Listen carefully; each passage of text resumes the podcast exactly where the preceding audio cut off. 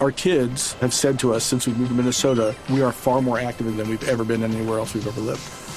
Moving to Minnesota opened up a lot of doors for us. Just this overall sense of community, the values that, you know, Minnesotans have. It's a real accepting, loving community, especially with two young kids.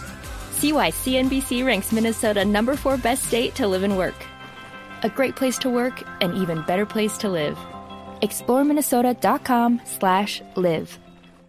3 de la tarde, 34 minutos. Las noticias, las más importantes hasta ahora en Blue Radio. La Superintendencia de Industria imputó cargos contra dos empresas por presunto monopolio en la exportación de carbón.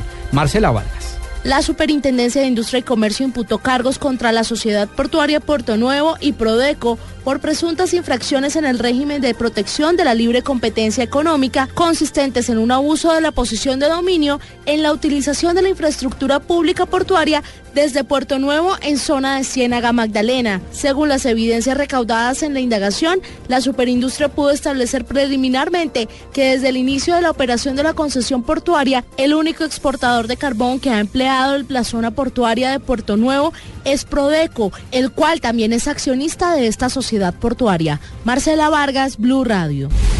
Hay información a nivel internacional que toca a Colombia en materia económica. El precio del petróleo cayó en el cierre del mercado de Nueva York. El precio del barril WTI de referencia para nuestro país perdió 1,75 dólares, cerrando en 27,94 dólares. En una operación coordinada entre la Armada Nacional y la Fiscalía General de la Nación, así como la Policía Nacional con unidades antinarcóticos, se logró la incautación de más de media tonelada de clorhidrato de cocaína en un muelle de Cartagena, donde se logró ubicar un contenedor que venía procedente de Turbo en el departamento de Antioquia. En información internacional, el gobierno de Costa Rica expresó su preocupación por cuenta de miles de cubanos varados en el país centroamericano. Esto porque desaprovechen los vuelos programados para trasladarlos esta semana a México, tras denuncias de costos excesivos en el viaje. 3 de la tarde, 35 minutos, ampliación de estas y otras informaciones en blurradio.com. Continúen con Blog Deportivo.